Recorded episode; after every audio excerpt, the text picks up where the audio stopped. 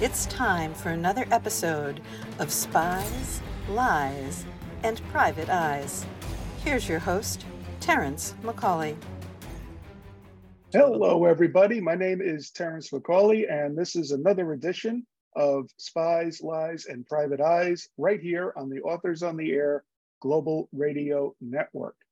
My guest today is Jim Nesbitt. He is the award winning author of the hard boiled Texas crime thrillers featuring that dogged private investigator, Ed Earl Burch.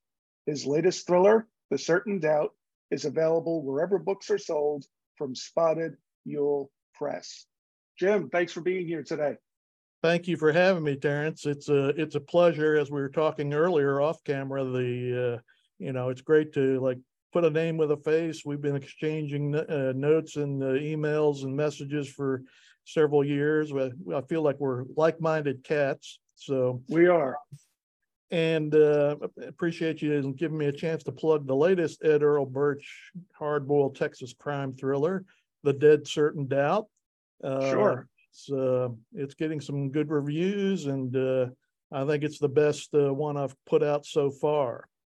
Great. Why don't you tell us a little bit about the thrillers that have come before this, and then talk to us a little bit more about the Certain Doubt.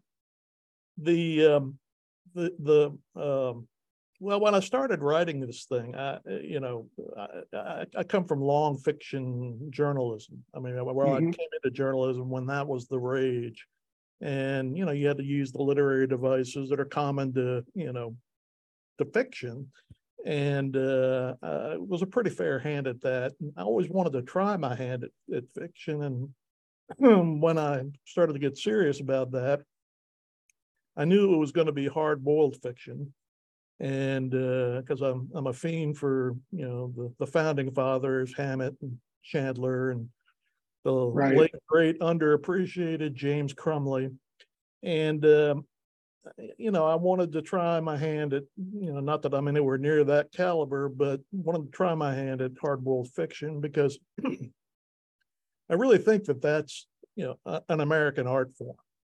Um, I think, you know, the best of the breed do more than just give you a who done it with a lot of sex and violence. They, they, right. they, they comment on politic culture, the endless dance between men and women, whatever you know, whatever they're you know focused on, and uh, they also create a keen sense of place and setting to where that almost becomes a character unto itself.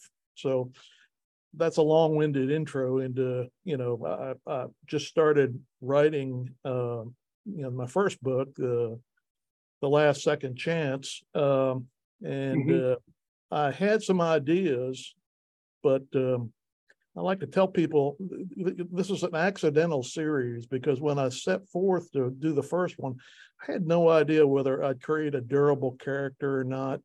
Um, you know, because I, I mean, this is making this up out of whole cloth. And mm-hmm. then when I finished that one, I figured out, well, yeah, he's pretty, he's he's he's a pretty good uh, platform. Let's keep it going and spun out the second and and I never write these things as a as a series. You know, I, I, I describe these books as kind of an accidental series.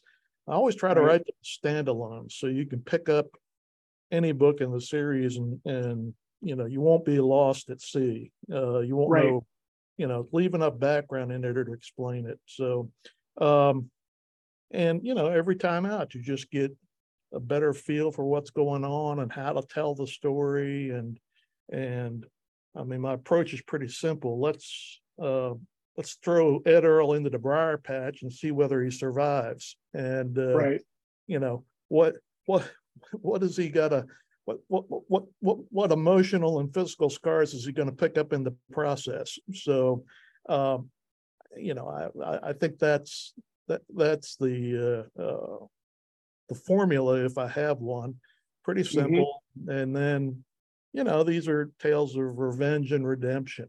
You know, that uh, that's why I set them out in West Texas. I mean, it's it's it's. I like the landscape out there, but uh, it's hellish and desert. Right. So perfect setting for you know those type of tales. Exactly. And then where, why don't you tell us a little bit about The Certain Doubt? Where is it set? Is it also set in West Texas? And what's the premise of that story? Yeah, and the title is The Dead Certain Doubt. And it's, um, um, yeah, it, it too is set in West Texas. The last two books uh, kind of created a fictional Texas, West Texas County, Cuervo County, and um, with a fictional county seat, Favor, Texas, which is named for Milton Favor, who was one of the original cattle barons out in that area in the 1850s and 1860s. Little known guy, fascinating character, you know, probably started out uh, as a smuggler and then uh, got enough money to, you know, start rounding up uh, stray cattle and, and putting some land together. So, mm-hmm. um, you know, for this book, you know, Ed Earl's kind of getting up in age. He's in his 50s. And I was interested in how do you age a character without making him a poster child for Geritol? Right. And and so I gave him some of my maladies, but not all of them. Uh, and uh, you know, he's still pretty tough, pretty physical. Uh, can can throw a punch and take a punch, you know, and and kill you in a heartbeat with a 45, but uh, he's slowing down and he's also, you know, kind of burdened by guilt and wanting to make amends with someone who he turned his back on when she needed him most. Uh, older woman who is now dying and uh, wants him to save um, her wayward granddaughter. And uh, this was, you know, the, it's almost like the same request that he spurned a couple of decades before.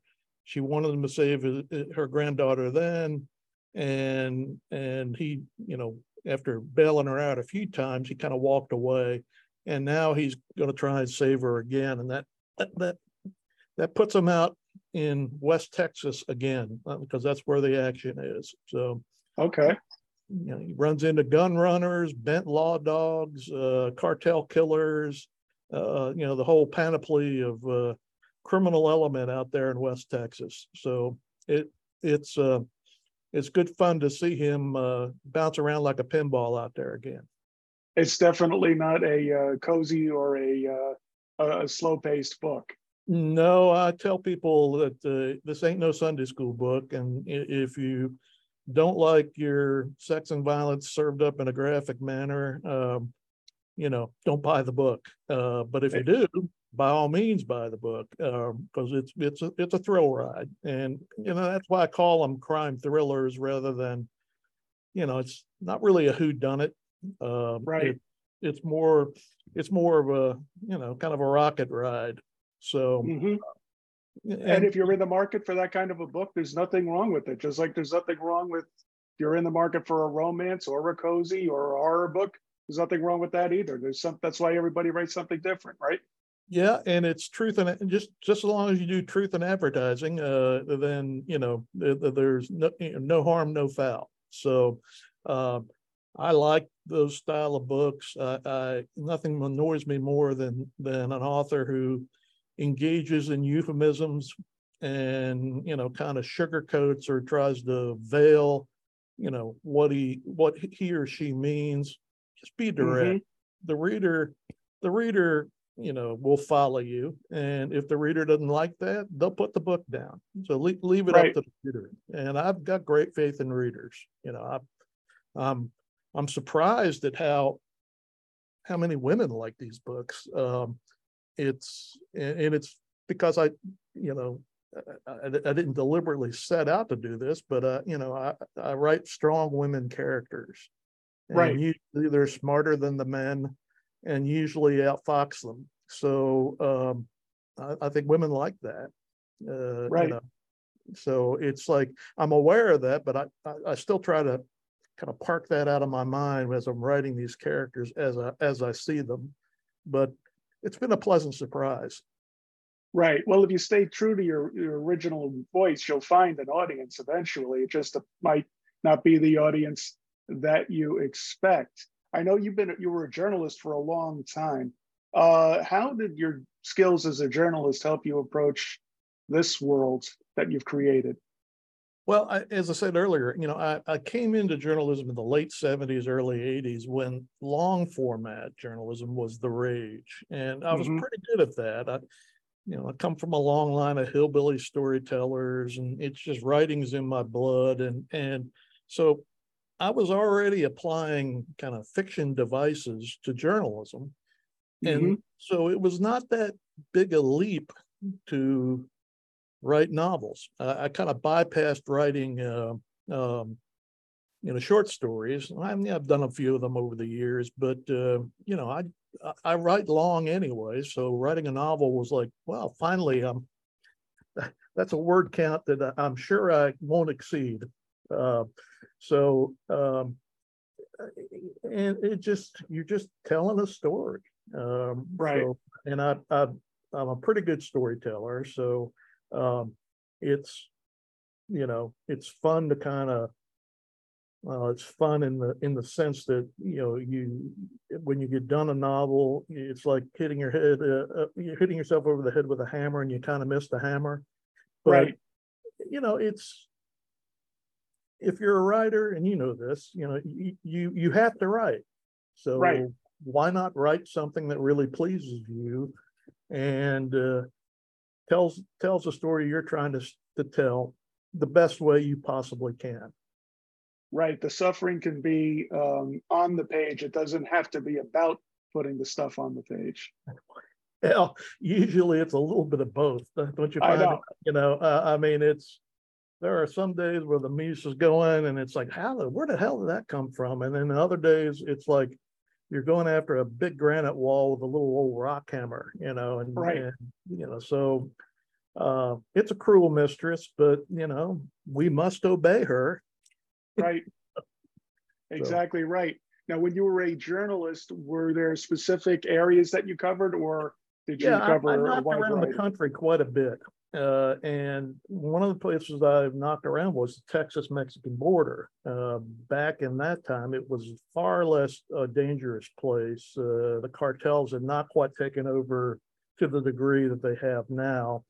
So, you know, you could you could you know knock around the border in relative safety. And the big stories back then were you know, uh, colonias, you know, where people were squatting on land and getting screwed over, maquiladoras that were poisoning the water, uh, babies getting born deformed, immigration or illegal immigration. And uh, those were the stories I worked. And I worked with a fellow named uh, Joel Salcido, who's a photographer now based in San Antonio, just a wonderful photographer who's kind of since leaving journalism has become a RT photographer. And um, he and I would knock around, and, and my Spanish is pretty poor. Um, and uh, he would also interpret for me. You know, I, I had enough Spanish mm-hmm. to where I could figure out the area code of where the conversation was at, but not the specifics. And we made right. a great team. And it's where I kind of fell in love with West Texas, that, you know, that kind of stark, harsh border country. And um, it's just you know I've I've kept what I saw and uh, felt uh, by being knocking around out there in my heart, and it's you know infused in every novel I've written. So right, yeah, it, it entered your heart, and then it later entered your art, right?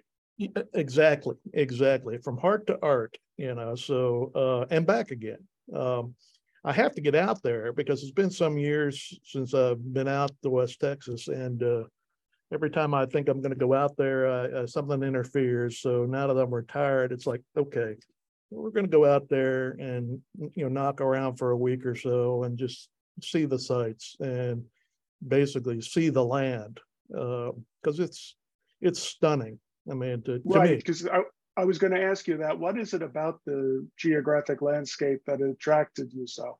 Well, you know, the the the mountain ranges there kind of collide. Uh, you've got the vestiges of the Ozarks, you've got the the vestiges of the Rockies, and then you've got the Sierra del Carmen's coming up from Mexico. So it's really kind of a you know mashed up uh, a mashup of uh, geological features, and it looks to me it, it looks like, you know, the bones of the earth are exposed and uh, Mhm. you can see them.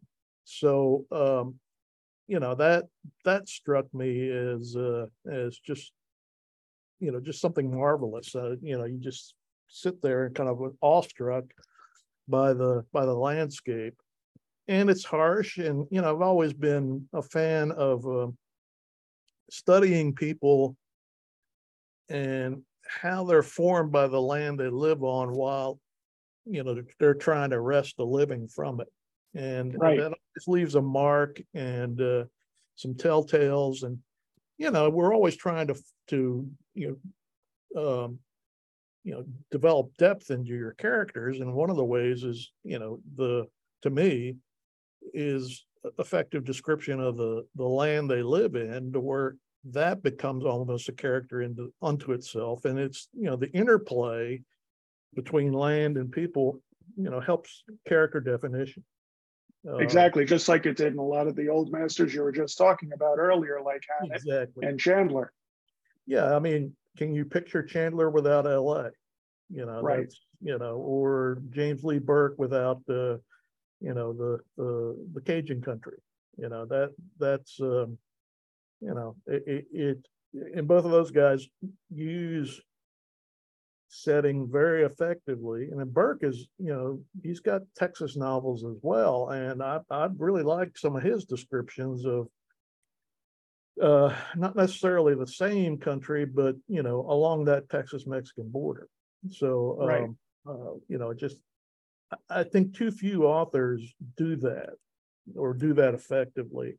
And you're missing an opportunity you know to you know to uh, show who you know show who your characters are and and develop them more fully without flat description without a like a, a narrative description um Exactly, yeah. it, it, it's right up there with dialogue and action to you know show show character Yeah, because you can do an awful lot with uh, that kind of description without being too obvious about it. Exactly exactly and You and can fold it in. and if you do it well, the- you know, the reader's gonna pick up on that. You know, they Mhm. don't, they won't go, oh, well, you've defined the character for me, but it's like they, they reach a, a greater understanding, which is what you're trying to accomplish. Exactly right. Exactly right. Now, what are uh, the next? Uh, are you planning on doing another book in the Earl Burch series? Well, old Ed Earl, he's got some mileage on him, and uh, you know, I've I've set you up with a kind of cliffhanger teaser in this book. Uh, Right. is he is he going to move out to West Texas or is he going to you know is he not going to so um I'm toying around with the idea of just put him out West Texas and make him a DA's investigator or a sheriff's department investigator and just drop the fiction of him being a Dallas PI and um you know writing that book. I'm also thinking about writing you know, maybe just totally departing uh, from, you know, setting the series aside because I'll come back to it eventually, and Sure. trying my hand at a western, kind of like what you've done. Uh, and uh, I think we'll have further conversations about, you know, the ins and outs of that because I think it's, you know, I, I, mean, I'm writing modern westerns anyway. Uh, Right. You, you know, it- it's. Uh, uh, Baron Birtcher, who I mentioned in his review of the book, just said this is a modern contemporary Western noir. Yep. Quite a mouthful, but yeah, it makes sense. I mean, it's you know, it stands up with you know C.J. Box and you know those other guys that are you know writing uh you know modern modern westerns. So eh, try my hand at writing an old you know traditional western. Uh, you know, but why not? Um, I- Exactly right. Yeah. I'd say you've got the muse for it and you definitely know how to write a book. So it's definitely something that you should think about. Yeah, and then it's research, which which I love to do. You know, um, I had a an old buddy of mine who um, now I got to see if I can remember his name. He's one of two brothers, and he was um, a professor at Sul Ross University, uh, and you know he just knows that 1840s, 1850s Texas uh, scene, you know, with uh, you know, to a thee well. Um, you know, he told me once about a Comanche chief named Chief Smelly Saddle. I don't know why. I can only imagine why why he was called that, but um, you know, and he's the guy that kind of turned me on to Milton Favor and some of these other early early ranchers, uh, you know, in the Chisos Mountain uh, area, which is now part of uh, you know the Big Bend National Park. So, mm-hmm. uh, in, further research, get in depth, uh, uh, uh, you know. All right, and, and uh, like the things you got to learn is, as you well know, so you don't screw it up. Uh, what are the guns these guys used? You don't want right. a mechanism uh, in there. What you know, what what what type of saddle did they most of them you know ride? What what type horses? Uh, you know, just enough education of uh, about you know, you're not doing a, a, history, but you need to know it so you don't screw it up. You know. Yeah, because the readers know it, and they're definitely going to point it out to you gonna, if you make if a mistake. you screw it up, if you screw it up, someone's going to call you out on it, and it'll be some small thing that oh hell, I should have picked that up. You know, so but but you know you want you want to know it inside enough to where it comes up naturally and it gives your you know writing i've always found you know facts are your friends and the more facts you've got and that that that you've internalized you know the stronger the foundation of your writing and it really makes your writing fly it's kind of counterintuitive but but that's that's what i learned early in journalism mm-hmm. and instead of trying to write around a fact that i didn't know learn the fact and then you're writing you know you don't have to write around it and do curly cues and you know dance stuff right. you right through you know up the gut with powerful writing. So right. No exactly right. No that all that all makes sense and that all makes our writing all that much better. Now if people want to continue to follow you what are some of the ways they can follow you online social media stuff like that? Because you're pretty uh, active on facebook yeah, if you're on Facebook already, chances are you're going to get you know exposed to uh, my my my ramblings and my shameless self promotion, uh, as you found out. But uh, there, there, I've got a website. You know, it's uh, pretty simple. Uh, you know, jimnesbittbooks.com. You know, sometimes you might need to put a www in front of that, but. Uh, um, and uh, I'm on Facebook. Uh, let me see if I can remember the address. Well, let me give you the Amazon book page. That's that's probably the, the easiest way. You know, www.amazon.com, author, you know, slash Jim Nesbitt. And, okay. Uh, you know that that gives you. Well, let me give you that address again. www.amazon.com slash author slash Jim Nesbitt, and that that's a pretty easy way to find me. So fantastic. Um, you know, and like I say, if you're on Facebook, you're you're likely going to see something in your feed from me. So you know, I'm I'm I'm there continually. And he's always got something to say that's very important that uh, you'll always find interesting, whether it's about his books or about a commentary on modern day. So Jim, thank you so much for taking the time to be here. Oh, I, I have enjoyed it immensely, and uh, you know it's good for you know to finally connect with you. Uh, I, I, you know, like I see your face finally. So yeah, finally, uh, yeah, it's not just an know, avatar. So let's uh, let's let's uh, keep this conversation going in a in, in a less virtual way. Exactly right. Thank you, my friend, and thank you for joining us for yet another edition of Spies, Lies, and Private Eyes right here on Authors on the Air Global Radio Network. And don't forget to visit Best Thriller Books for the best thrillers and best giveaways in the business. That's bestthrillerbooks.com. Thanks, everyone. We'll see you next time. Thanks again. You have been listening to Spies, Lies, and Private Eyes with host Terrence McCauley on Authors on the Air Global Radio Network.